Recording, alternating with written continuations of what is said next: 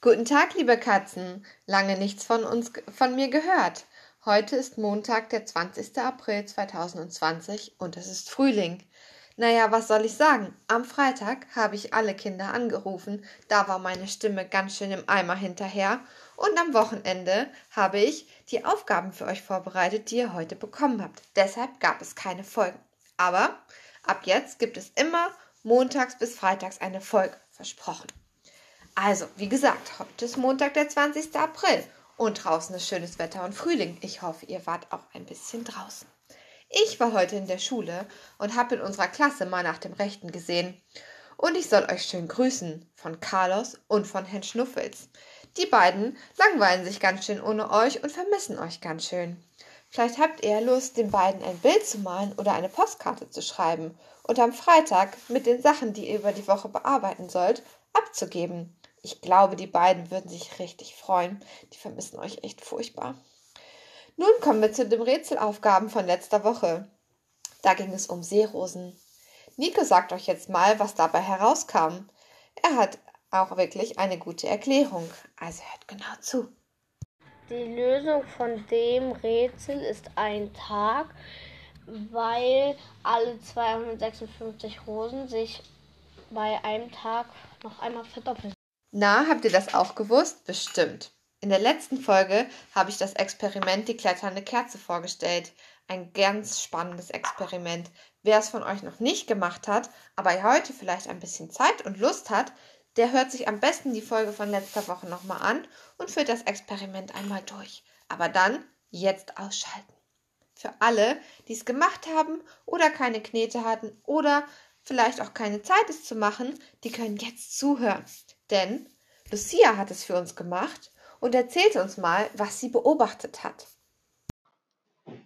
Beim Experiment habe ich beobachtet, dass das Wasser im Glas hochsteigt, bis die Kerze ausgeht.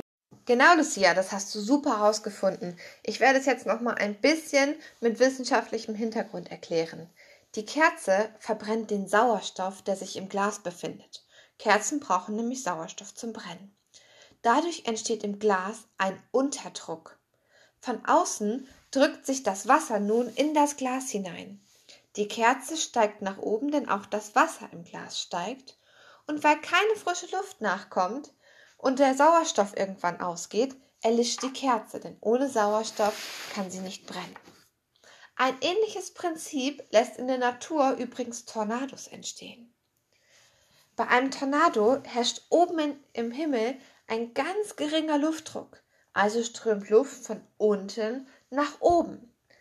Dabei bildet sich ein, ein Luftschlauch über dem Wasser. Und da strömt dann manchmal Luft und Wasser nach oben. Und das wird dann eine Wasserhose oder wenn nur Luft nach oben strömt, eben halt eine Windhose, auch Tornado genannt. Hast du schon von einem Tornado mal gehört? Hier in Deutschland gibt es nicht so oft welche, aber in Amerika schon. Wenn die auf Menschensiedlungen treffen, kann das für die Häuser der Menschen ganz schlecht ausgehen. Vielleicht kannst du ja mal im Internet recherchieren, ob du etwas zu Tornados herausfindest und mir vielleicht eine Sprachnachricht darüber schicken. Ich würde mich freuen. Heute habe ich auch noch ein tolles Experiment für euch. Es heißt, wer macht Druck? Für das Experiment Wer macht Druck brauchst du folgende Dinge.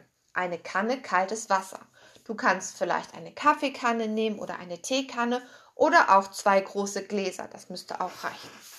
Dann eine Thermoskanne mit heißem Wasser oder du stellst den Wasserkocher an und nimmst das direkt aus dem Wasserkocher, wenn es gerade gekocht hat. Dann eine leere Plastikflasche, eine große Schüssel, am besten eine aus Plastik oder aus Glas und ein paar Eiswürfel. Vielleicht hast du ja welche im Eisfach. Wenn nicht, kannst du ja welche ähm, machen, indem du einfach Wasser in eine Tüte machst und das ins Eisfach legst. Daraus kann man dann auch Eiswürfel machen. So, los geht's. Hast du alle Sachen da? Dann los.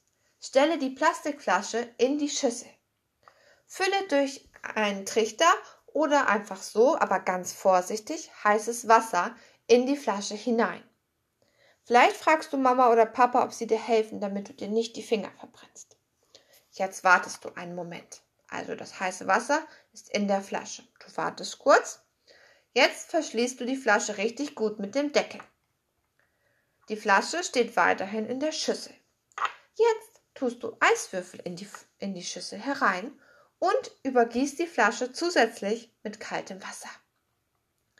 Jetzt nimmst du die Flasche aus der Schüssel und schau mal genau, was passiert ist. Was denkst du, was passiert? Schau dir die Flasche an und den Inhalt. Ich bin ganz gespannt, was du entdecken kannst. Findet ihr es nicht auch toll, was für spannende Experimente man ganz einfach mit den einfachsten Dingen, die du zu Hause hast, machen kannst? Ich finde es auf jeden Fall richtig spannend und bin schon gespannt auf das, was ihr herausfindet. Bis morgen, eure Frau Krone.